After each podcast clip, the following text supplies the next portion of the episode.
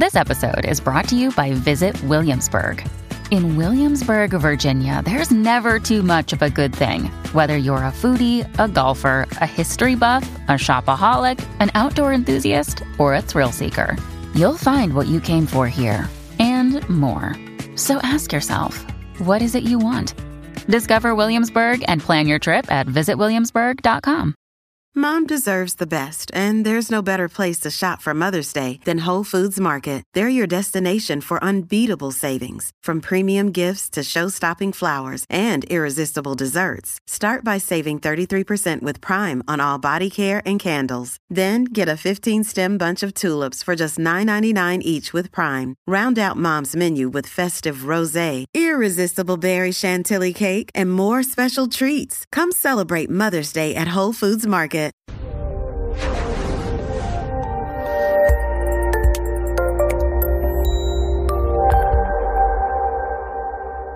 I'd like to welcome everybody to today's presentation on the behavioral health services for American Indians and Alaska Natives. This is based on SAMHSA TIP 61. That's the Substance Abuse and Mental Health Services Administration Treatment Improvement Protocol 60. So if you go to SAMHSA online, you can actually download the whole PDF to this for free and read it from stem to stern if you want to. But I'm going to hit the highlights in this presentation. What I want to cover today is to help um, you increase your in- understanding of American Indian and Alaskan Native behavioral health issues, the importance of cultural awareness, cultural identity, and specific knowledge when working with clients from diverse American Indian and Alaskan Native communities, the role of Native culture in health beliefs, help seeking behavior, and healing practices, prevention and treatment interventions based on culturally adapted evidence based practices. There's a really good one for motivational interviewing that I just love.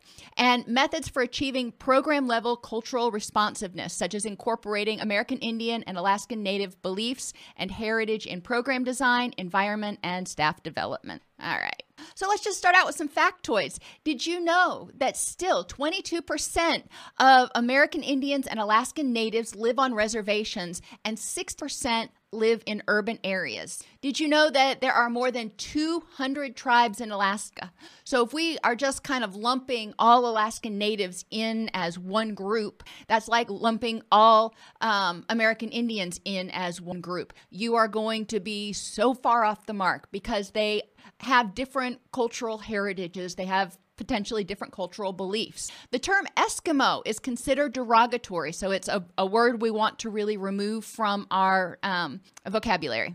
Health solutions, when working with uh, American Indians and Alaskan Natives, often come from within the community using local models. And we're going to talk about why this is so important to us to know um, in, in order to engage and assist people in achieving their highest level of behavioral health. 25% of Ala- American Indians and Alaskan Natives live in poverty, in comparison with 13% of the general population. Let that sink in for a second. One in four American Indians and Alaskan Natives live in poverty. Fewer than 50% of American Indians and Alaskan Native women who experience violence ever report it.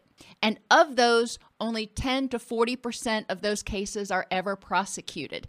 And some of that d- disparity in prosecution depends on whether the violence in the report occurred on a reservation versus an urban area.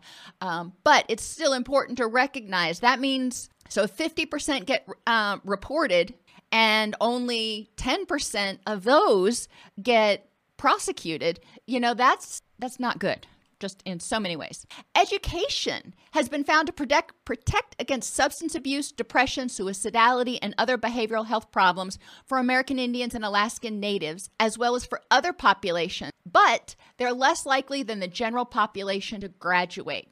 And part of that is because the American educational system is actually not culturally responsive to their needs. And uh, again, we're going to talk about that more as we get down to the presentation. American Indians and Alaskan Natives typically define family as extending beyond the nuclear unit. When we are doing our assessment, when we are talking about family involvement, we do want to consider and ask them who do you consider your fa- just because I have to put this out there just because somebody is identifies as Alaskan Native or American Indian doesn't necessarily mean they are fully enculturated into that culture. So we need to be sure to know that, you know, okay, they may have one or more of these beliefs, but it's important to ask people what their beliefs are instead of assuming we know and trying to fit them into a category.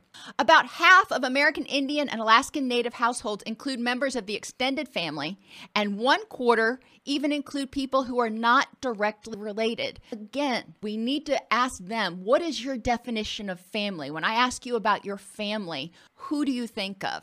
And it doesn't necessarily mean blood relatives. About 30% of American Indian and Alaskan Native families are headed by single mothers, and grandparents also often raise children. And this is something we want to consider when we're con- talking about creating a recovery oriented system of care. If 30% of our patients are single mothers. What unique needs do they have in order to uh, be able to actively and fully participate in treatment? If grandparents are raising children, what unique needs might they have? And that's partly going to depend on where you're at. If you're in the middle of Nashville or New York City, they're going to have different needs regardless of um, a lot of other things than if you took those same people, you plucked them out of there and you put them in the middle of rural Oklahoma. So we do need to pay attention to the fact that needs and services are not only culturally dependent based on ethnicity, but they're also culturally dependent based on your geographic location. Not all native cultures are the same as I said earlier. Similarities may exist, but each nation may have its own beliefs and traditions. And this is where we can really learn from the people whom we serve. And it's important, I guess I'm going to get ahead of myself. It's really important that we reach out to that community ahead of time, that we connect with that community, that we show that we're interested in learning about them and partnering with them instead of waiting until they come to us or even assuming that they're going to come to us uh, for help. It's important for us to reach out to the elders of the communities and ask in what ways can we be of service instead of telling them here are all the services we offer. We need to work on a part. American Indians and Alaskan Natives are less likely to drink than white Americans. However, those who do drink are more likely to binge drink and to have a higher rate of past year alcohol use disorder than other racial and ethnic groups. Just something to keep in mind when you're doing your screening, when you're identifying services that may be needed in your area. Um, it is important to be aware that binge drinking may be an issue. American Indians and Alaskan Natives experience anxiety disorders at a higher rate than other Americans. Okay, so this should be a clue here about the types of services which may be needed.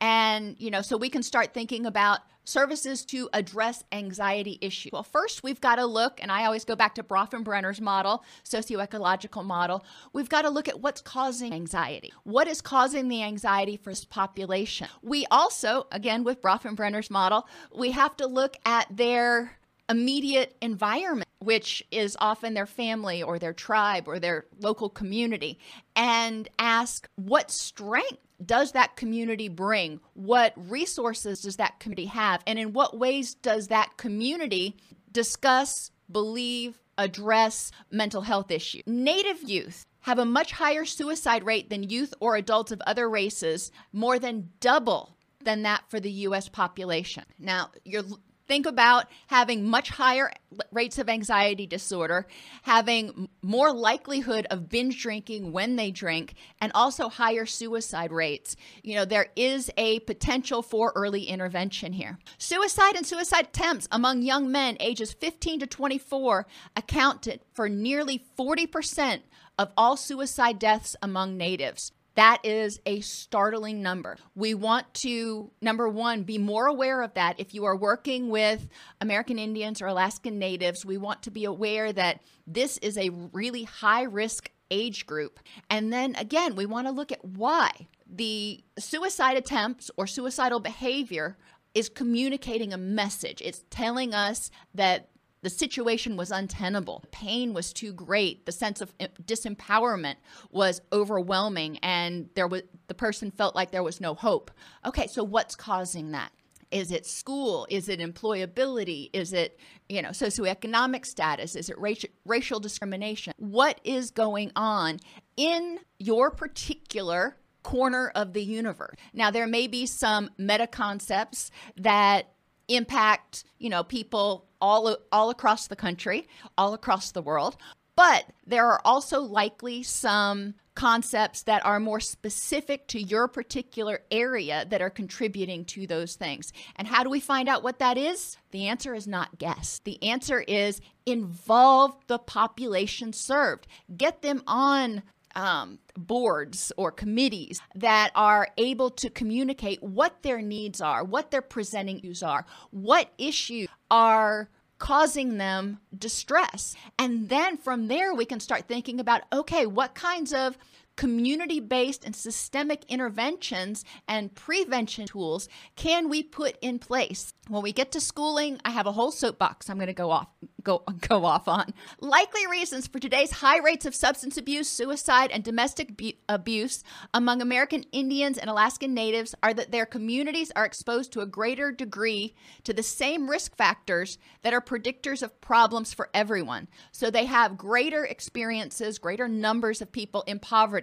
greater numbers of people who are unemployed, greater numbers of people who've experienced trauma, including historical trauma, and a loss of cultural traditions. The things that may help bind them together, that may help give them direction or the ability to find meaning in life, in events, may not be there anymore because it is very, they're living in a fragmented society in which they're having to interface with the general American culture.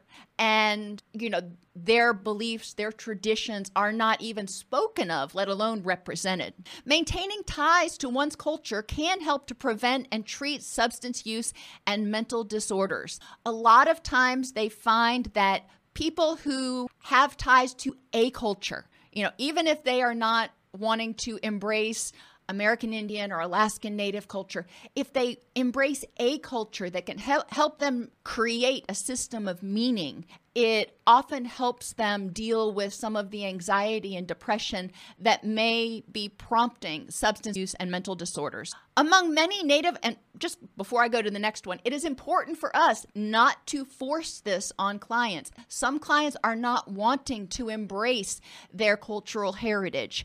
So we want to ask them what culture you identify most with. Very important that we don't have them feel like we are forcing in a direction. We want to empower our clients and our consumers and the communities in which we work to do what feels right for them and their growth and their well being. Among many Native Americans, substance use and mental disorders are not defined as diseases or character flaws. Really important to note, uh, which is good. Uh, they are seen as a symptom of an imbalance in the individual's relationship with the world. That's an important differentiation. They are seen as a symptom imbalance of an individual's relationship with the world. So if the person feels at odds with their community, at odds with their world, if they're having difficulty making sense of what's going on, they may feel out of control. They may feel powerless, hopeless, and helpless. So by helping them create a relationship with their world as they define it, it is theoretically going to help them. We want to help them promote harmony in their life. One of the causes of imbalances with the world, especially this country, stems from a widespread abuses and injustices experienced by American Indians and Alaskan Natives. They lost their communities, and it's kind of ironic or I don't know if that's the word I'm looking for, that I'm presenting this two days before the 4th of July. But they lost their communities when explorers came in and kicked them out. Um, they lost their lives in wars, in fights. They lost their freedom. A lot of times they were put on on reservations or jailed, or the children were taken away, ripped away from their parents, and sent to American boarding school. They lost their land. They lost their sense of self determination. They lost uh, traditional cultural and religious practices because there was systemic fragmentation of the community. And one might say that possibly the underlying thought was to weaken the community and make it more vulnerable to um, enculturation and, and try to get them to become more, quote, Americanized. I don't know. I don't know what the people were thinking back there. Practicing many of their cultural traditions was actually illegal from 1878 until 1978. So I think, well, I don't know about that. Uh, a lot of people who are in this class right now were alive. I know I was alive during that part of that period when it was illegal for American Indians and Alaskan Natives to practice many of their cultural traditions. Again, let that sink in for a second. If you practice Catholicism, Christianity, or whatever you practice, or Buddhism, or whatever it is, you probably have some traditions and practices. I mean, think about Christmas, think about Hanukkah. Those are cultural traditions. What if somebody said, oh, it, it's illegal to celebrate that anymore? Oh my gosh. How, how would people react to that? And you know, during during this time, 1878 to 1978, the American Indians and Alaskan Natives, unfortunately, were, were largely outnumbered and outgunned, so to speak. Um, so they had less ability to stand up for themselves, which means, you know, a lot of times they were practicing, you know, in secret but there are a lot of things that got lost because they weren't able to openly celebrate. They lost their native languages, and as I said, a lot of times children were ripped from their families at a very young age and sent to American boarding.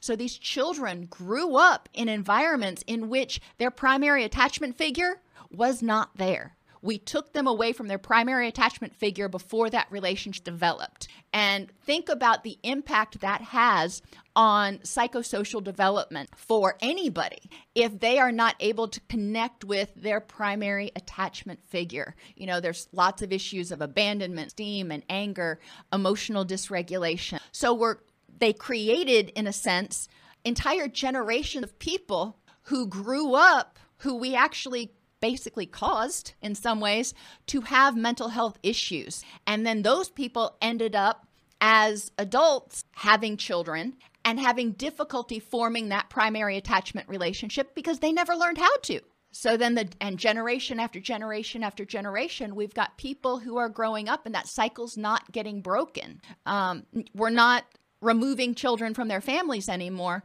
but some of the damage that was done back in 1878 or before um, hasn't been completely undone. Historical trauma has been defined as the cumulative emotional and psychological wounding across generations, including the lifespan, which emanates from massive group trauma. It's critical to incorporate the role of historical trauma in assessments, in developing treatment plans, and in implementing healing strategies. So, this is kind of an interesting to think about right now. But let's just focus on um, American Indians and Alaskan Natives, when we are working with people who are, you know, 20 something and they belong to this culture, one of the things we have to think about when we're doing our assessment is what kinds of messages did they get from mom, dad, grandma, grandpa, great grandma, great grandpa about American, about the world? The traumas those people experience often caused them to feel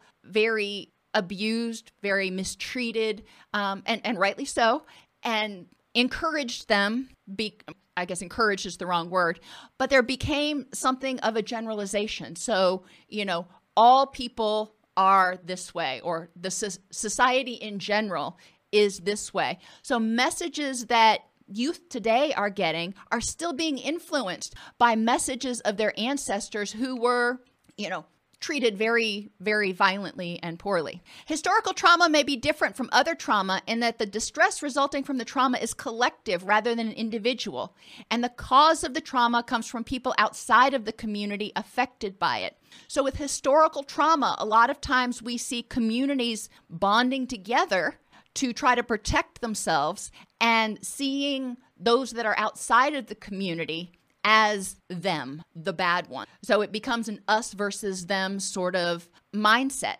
Unfortunately, in a lot of treatment centers and in a lot of clinics, most of the clinicians represent the them part. And it's important for us to recognize what um, messages or what things they are interpreting just from their interaction with us. Trauma can affect future generations physically by raising the risk of certain diseases. If you grew up in a household in which there were adverse childhood experiences, that means a caregiver primarily a caregiver who had a mental health or a substance use issue or was not able to form that primary attachment you know, a lot of times that results in an adverse childhood experience. When you grow up in that environment, then your HPA axis typically, not always, uh, hyperactive and can become dysregulated, which increases stress, which increases stress related diseases, hypertension, um,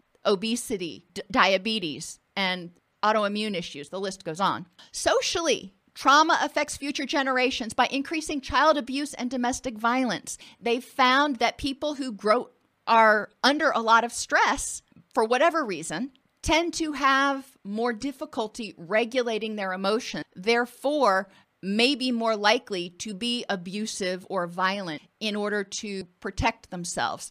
And I'm, you know, this is not blaming the victim. This is recognizing that there is a strong correlation, not causation, that increased stress results in increased aggression, just the way it is. Um, not in everybody. Uh, you know, I want to be clear about that. Psychologically, trauma can cause depression, PTSD, anxiety, and spiritually, trauma can affect future generations by just creating an environment in which they feel disempowered and hopeless. Historical trauma is transmitted across generations, often, as I said earlier, through its effects on parenting.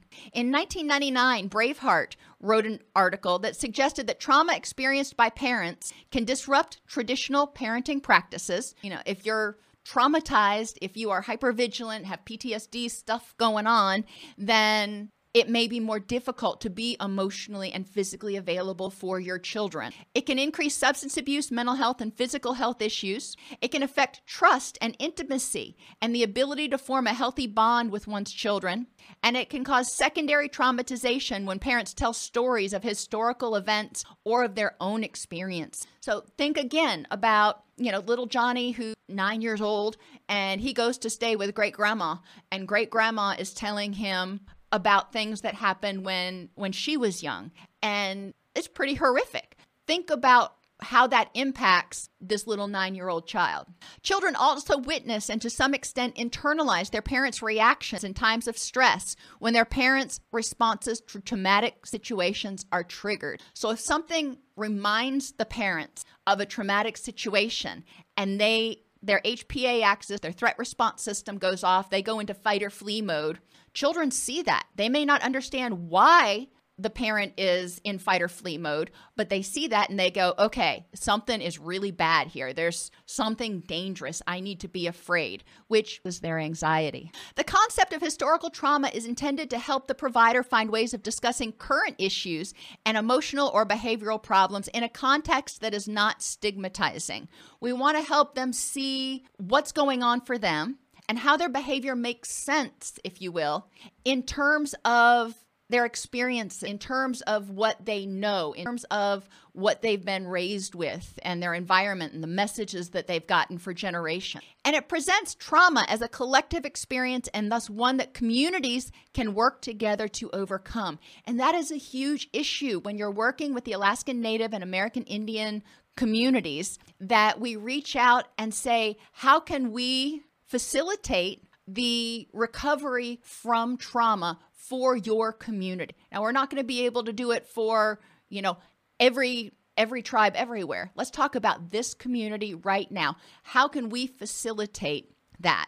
And it's going to be largely reliant upon that community going, okay, let me tell you. So when we look at the cycle of historical trauma, you know, obviously here in the center, cycle of historical trauma, if there's a history of trauma and historical trauma, that leads to traumatic stress reactions, including grief and other strong emotional, physical reactions. When you hear about what happened to great grandma, you know, think about how that makes you feel. And often it make it makes a lot of people feel angry and um, grief stricken and powerless and angry again. Increased risk of substance abuse and dependence, increased vulnerability of suicidality and mental disorders. When people are struggling with seemingly constant reminders of traumatic stress and grief and you know dysphoric emotions they may try to self-medicate with substances. They may experience mental health and, and mood disorders. Okay so we're moving there. That moves up to an increased risk of experiencing other traumas such as accidents, violence, and physical and sexual abuse. Unfortunately, they found that as people's mental health status goes down, their risk of trauma goes up. In the initial meeting, as a provider, it's important for us to promote, support, house, and help facilitate the development of prevention activities in Native communities. So we need to get out there and number one, ask the community what they want and what they need and how best to present it. We don't want to start making assumptions. If we can facilitate housing those activities at our facility. Well, great. But the community may prefer to house those um, activities maybe at a clubhouse or a community center. We want to ask them, where will you feel most comfortable? When meeting anybody, um, but when meeting patients, especially, give your name and job title. Explain briefly something about yourself, what you are doing, and why. Let's just start out with full transparency. Take your cue from clients when it comes to offering a handshake and expect that it may be very light as a sign of politeness and respect. So, if they feel comfortable shaking your hand, don't expect a firm grip and don't give a firm grip. You know, be Take your cue from the client. Keep your eye contact brief until you observe the habits of your client and remember that confidentiality huge. During the assessment, explore and assess cultural identity or identity. Most of us belong to multiple different cultures, and it's important to assess which parts of which cultures that people identi- identify with that add together to create their personal identity. Obtain the client's perspectives first. What do they think caused the problem and what prompted their decision to enter treatment? Was it a loved one? Was it a personal decision? What was going on? What thoughts do they have about how to return to a more balanced state? And harmony and balance are two big words that you often will want to use when working with Alaskan uh, natives and American Indians. But again, take your cue from them. If they're not using these words, then those words might not have meaning to them. But in general, you know, returning to a more balanced state is uh, our cue words. Ask what clients already know about their problem and what they've tried. So, you know, standard solution focused stuff. How do they see the problem and how does it affect different aspects of their lives? What do they think they need to heal? They may believe that there are things that they need to do with their family, with elders, with their higher powers, whatever that is. We need to ask them, what do you think is going to help you? And what does successful healing look like?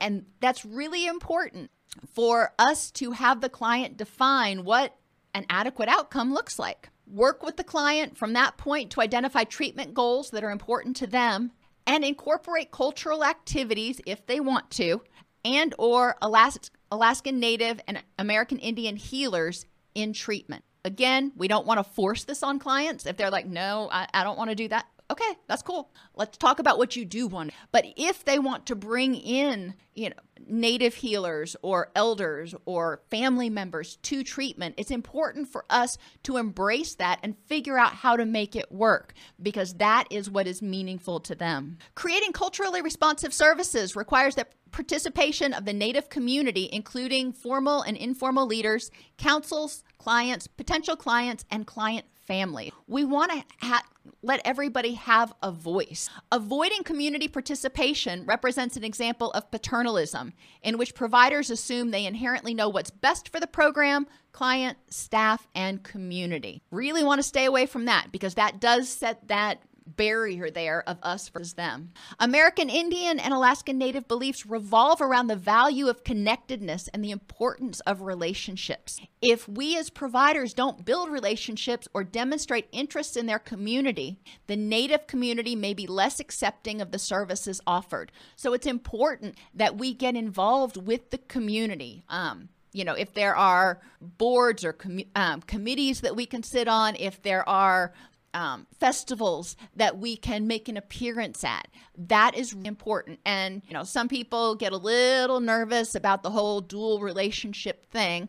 And, you know, I get it. But going to a culture, a community fair is not a dual relationship you know you're not bartering with your client or things so it is important to from a from a organizational standpoint to encourage staff to interact, to participate in activities within the Native community. Culturally responsive services will likely provide clients with a greater sense of safety and support, the belief that the culture is essential to healing. Healing and treatment approaches need to be inclusive of all aspects of life when you're working with American Indians and Alaskan Natives, incorporating the spiritual, emotional, physical, social, behavioral, and cognitive dynamics. It's all about balance. It's all about harmony. it's all about energy flow. Healing can come from reconnecting strengths inherent in traditional teachings, practices and beliefs and beginning to walk in balance. There's that word again, balance. The division between physical and behavioral health is not one that is recognized in Alaskan Native and American Indian culture. One aspect of health is believed to affect the other. So it's, you know, they're inextricably intertwined. A health problem that affects one person will have effects on a family, a community, and a tribe. And it's important to you know, really embrace that. We talk about it a lot, even in traditional Western approaches. But with American Indian and Alaskan Native cultures, they truly believe and and they see it that you know, if I'm depressed or if I'm abusing substances, I can see how that's affecting my family and how I'm affecting my behavior is affecting my community, my tribe, um, through my behavior as well as th- through how I'm impacting my family. Prevention and treatment are seen as part of the same process, which I think is really cool. Illness is the reflection of imbalance or disharmony. Healing, um, the community can positively affect individual health and that process of healing may need to occur at the community level to be effective for the individual. So sometimes instead of starting with the person, we need to back up and we need to start with the macro system and start with the community and figure out what's going on here that might be contributing, like poverty and problems in school, delinquency, those sort. What things in the community may be out of balance that are co- contributing to this person's sense of unsafeness, and anxiety. An illness may occur because an individual or relative has broken some cultural or natural law recently, in the past, or even in a previous generation. Because of this, a person may be held, at least in part, responsible for de- developing an illness and the individual who has the illness. So if somebody in your, you know, your great grandma or great grandpa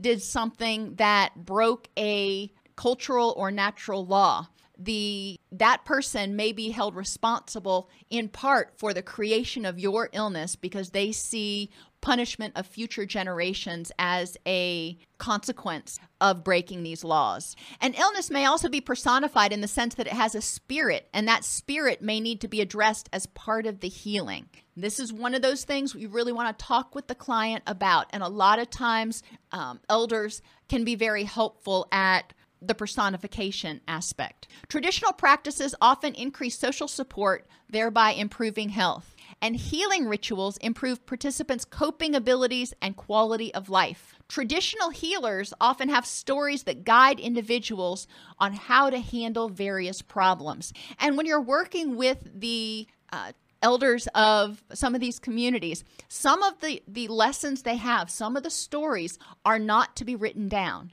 They're not to be taught. So the elders are the ones that do have to teach those and to pass them down. Traditional healing helps individuals transcend their experiences by identifying the meaning and purpose of those experiences within the context of the community, including the environment. Some traditional healing rituals alter participants' consciousness, which in turn can produce a spiritual transformation that affects overall health. Now, anything that affects the participant's consciousness obviously uh, carries with it some risks.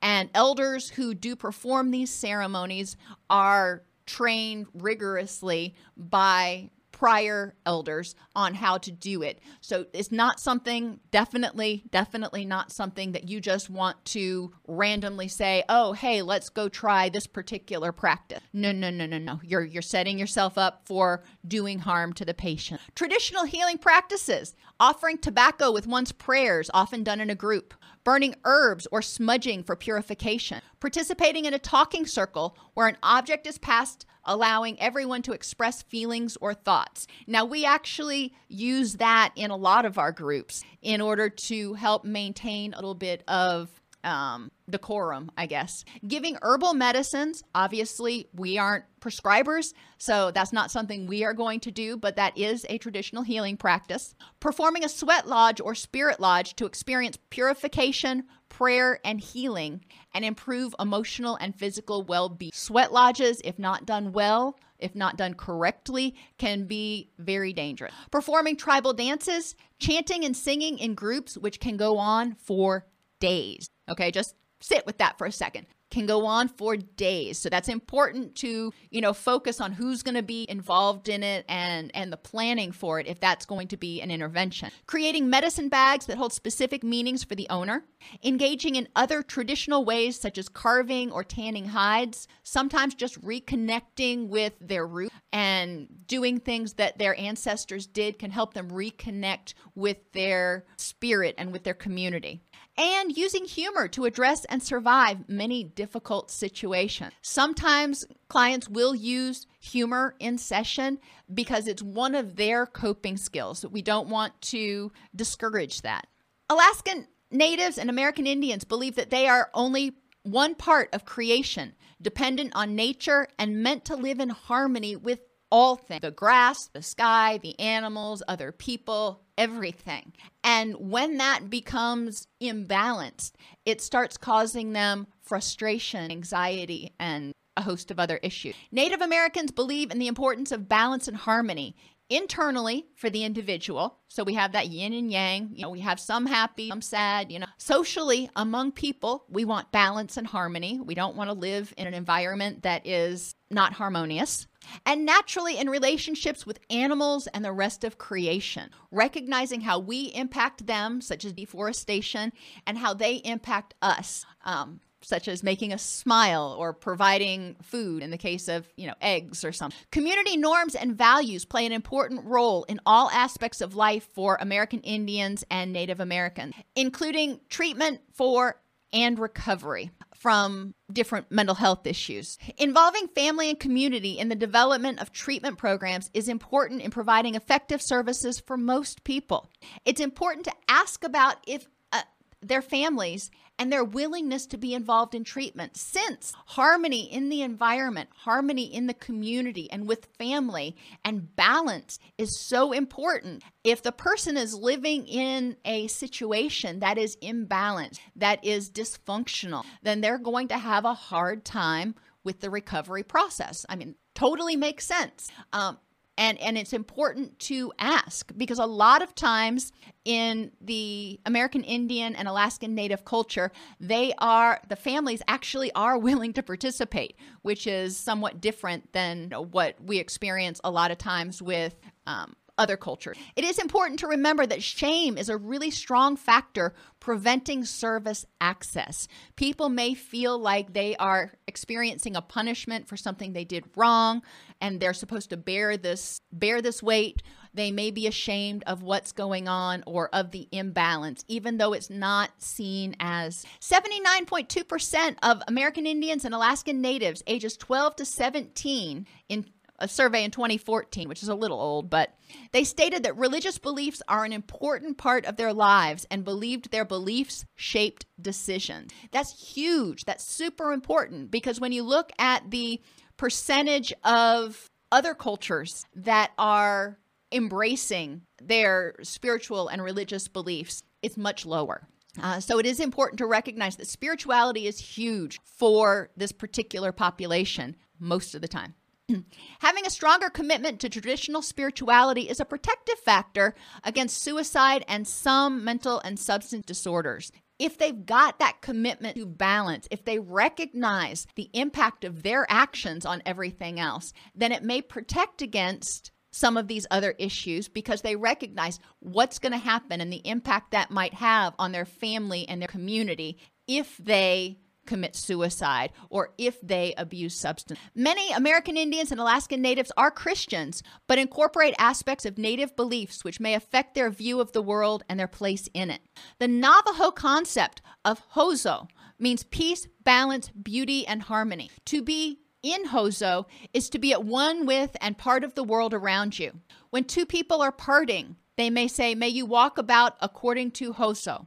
In part, it's a reminder to go about life deliberately. Alaskan native values, and you know, these these are not anything that should su- surprise most of us. Show respect to others because each person has a special gift. Share what you have because giving makes you richer. And if you're doing this in group, you know, one of the fun things that you can do is talk about that. So, the first one, show respect to others because each person has a special gift. So, let's go around the room and talk about, you know, identify one of your group mates and tell me what is a special gift that that person has that they bring to the world. Sharing what you have, giving makes you richer. Talking about what does that mean? How can giving something away make you richer? Know who you are because you're a reflection on your family. So we want to talk about how do you impact your family? You know, when people see you, what do they think of? And, you know, how does that reflect on your family? Does it pull them up? Does it make them happy? Does it make them proud? Does it make them anxious or worried or scared? What's going on?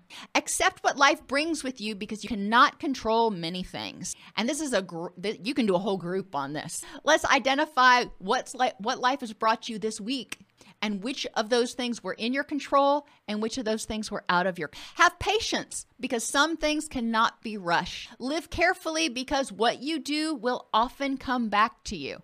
And sometimes when i'm doing this in group i'll have people talk give examples of how when they did something it came back to them. And you know hopefully it's a good thing they did something and you know karma came back to them wonderfully but it goes both ways. Take care of other people because you can't live without them. Honor your elders because they show you the way in life. Pray for guidance because many things are not known. And the word pray bothers some people, um, but it's important to recognize that that just means to meditate on or think about, you know, what's going on in order to get a better vision of the bigger picture in order to see more broadly what's going on you know, many things are not known. So it's important for us to think carefully and act wisely and see connections because all things are related. And you can talk about, you know, a variety of different things. Um, one of the, you, you can talk about the butterfly effect. One of the things I talk about is if you throw a stone into the water, what happens? And, you know, people say the water ripples. Well, yeah, that's true. What else happens? It goes down and pushes some of the water out of the way Okay. It stirs up the silt when it hits hits the bottom of the of the lake or the river or whatever. So that creates a plume. It often scares fish, so they go away. There are a lot of impacts that things have. And how does that affect what's the reciprocal effect of those things? Traditional values include cooperation, collectivism, harmony, modesty, and humility, respect for personal freedom and autonomy, trusting each person to do right and not giving advice. So that's an interesting thing there. You know, in counseling, we're taught, you know, we're really not supposed to give advice. We're supposed to help people, lead people to their own conclusions. And it's very important in the, uh, Alaskan Native and American Indian cultures that we don't give advice unless it's specifically asked for. Respect tradition and elders by asking about it, by communicating with the elders and finding out, learning more about the culture and being educated prior to clients coming in. That shows that we respect them, we respect their culture. And then by involving the client and asking how much or how little of tradition they want involved in their treatment process, also, number one, empowers them. It also shows respect. There's an emphasis on oral tradition, and we need to uh, work to meet the needs of everybody in the culture, not necessarily accumulate wealth. There's a respect for generosity and a notion that all nature is alive and worthy of respect. And finally, the final value that uh, is super important is a value present they value present focused mindfulness and patience. Being aware, taking a moment to stop and think instead of being on autopilot. Autopilot really sets the scene for disharmony because when we're on autopilot, we're just doing. We're not recognizing our impact on anything else. And a lot of times we're not noticing things that may be impacting us. So, motivational interviewing actually, there is a booklet that has been modified. It's the Native American Motivational Interviewing Guide. And it adapts motivational interviewing to be appropriate to using with that population. When doing motivational interviewing, you can have clients create personal stories for each stage of change, remembering pre contemplation, not ready to do it yet, contemplation, preparation. Have them create a story about somebody in each phase of change. The Trainer's Guide to Motivational Interviewing, Enhancing Motivation for Change, a learner's manual is another great one. And the book Historical Trauma and Unresolved Grief by Brave Heart. Yet another one that, if you want to dive deeper, you can get some more ideas here. Mindfulness based interventions that might go over well um, include using walking meditation and exploring how to use mindfulness in traditional practice. Acceptance and commitment therapy uses mindfulness, value based decision making, and personal uh, purposeful behavior. So it is a great place to start because um, he talks a lot in, in the ACT manuals about mindfulness and getting off of autopilot and deciding how to create the rich and meaningful life as you define it, and then using your energy purposefully to work towards that rich and meaningful life as you define it. So ACT fits really well um, with this particular culture. Cognitive behavioral therapy intervention should assume the role of consultant and resource provider and avoid being too directive. Two more resources here Cognitive Behavioral Therapy with American Indians by McDonald and Gonzalez, and Cognitive Behavioral Therapy for Native American Youth with PTSD Symptoms by Goodkind, LaNoue, and Milford. Those are, again, more resources if this is a population you work with and you need more in depth information. Historical trauma, including the loss of culture, lies at the heart of substance use and mental illness. Behavioral health issues are seen as imbalances in the individual's relationship with the world. Healing and treatment approaches must be inclusive of all aspects of life spiritual, emotional, physical, social, behavioral, and cognitive.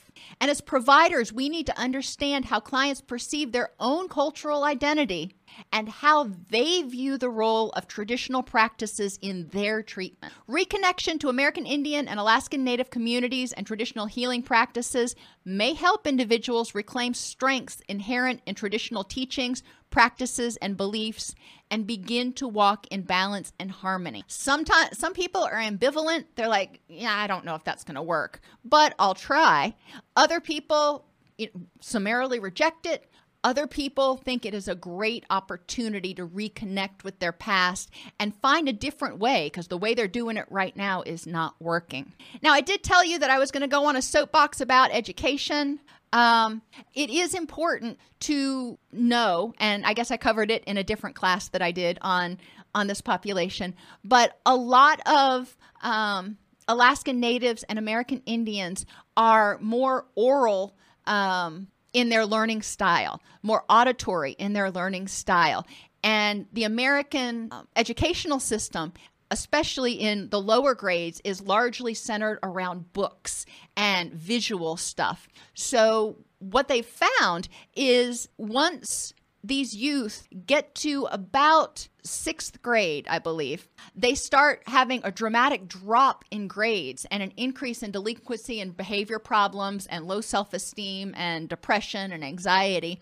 A lot of times, because these youth are struggling to learn in an environment that is not designed to teach to their learn style. So one of the things that we can do that is, you know, easier, it's not super easy, but easier, is to help identify some auditory components that can help these students learn, whether it's recording the lecture and listening to it, um, or going even going online and helping them find YouTube videos that teach the same information where the person is is talking and you're not spending so much time with your nose in a book. Providers in native and non-native programs need to understand the role of tribal sovereignty and governance systems in treatment referrals, planning and program development.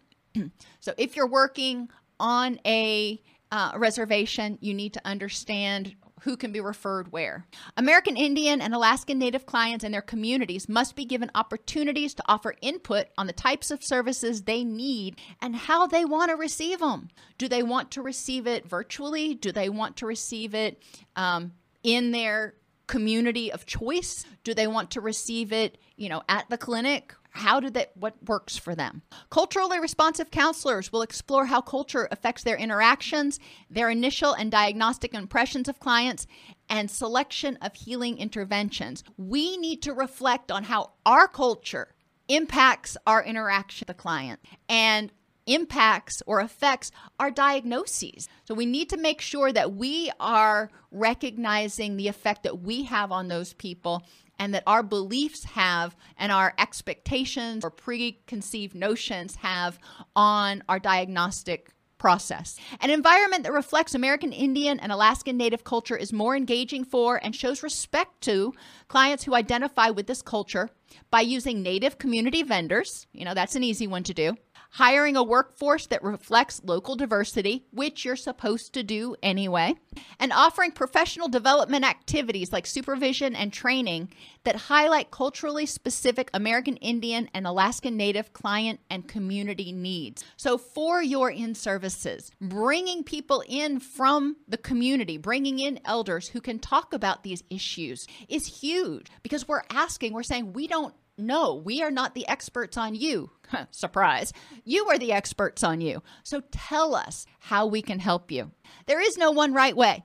Providing direction on how something should be done is not comfortable or customary practice for American Indians and Alaskan Natives. For them, healing is interconnected with others and comes from within, from ancestry, from stories, and from the environment. So, as outsiders, you know, we can try to create an environment that is inclusive. We can connect with those in the community. We can connect with elders. We can learn to start establishing a bridge, if you will, in order to um, create an environment that, it, that is more effective for engagement and intervention. Everybody, have an amazing weekend. And I'll stick around for a couple more minutes if you have any questions.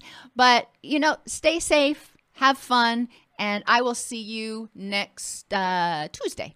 I always feel like Wimpy when when I say that. You know, Wimpy from um, Popeye. I'll gladly see you Tuesday. Between writing notes, filing insurance claims, and scheduling with clients, it can be hard to stay organized. That's why I recommend TherapyNotes. Their easy to use platform lets you manage your practice securely and efficiently. Visit therapynotes.com to get two free months of TherapyNotes by just using the promo code CEU when you sign up for a free trial at therapynotes.com. If this podcast helps you help your clients or yourself, please support us by purchasing your CEUs at allceus.com or getting your agency to sponsor an episode. A direct link to the on-demand CEUs for this podcast is at allceus.com slash podcast CEUs.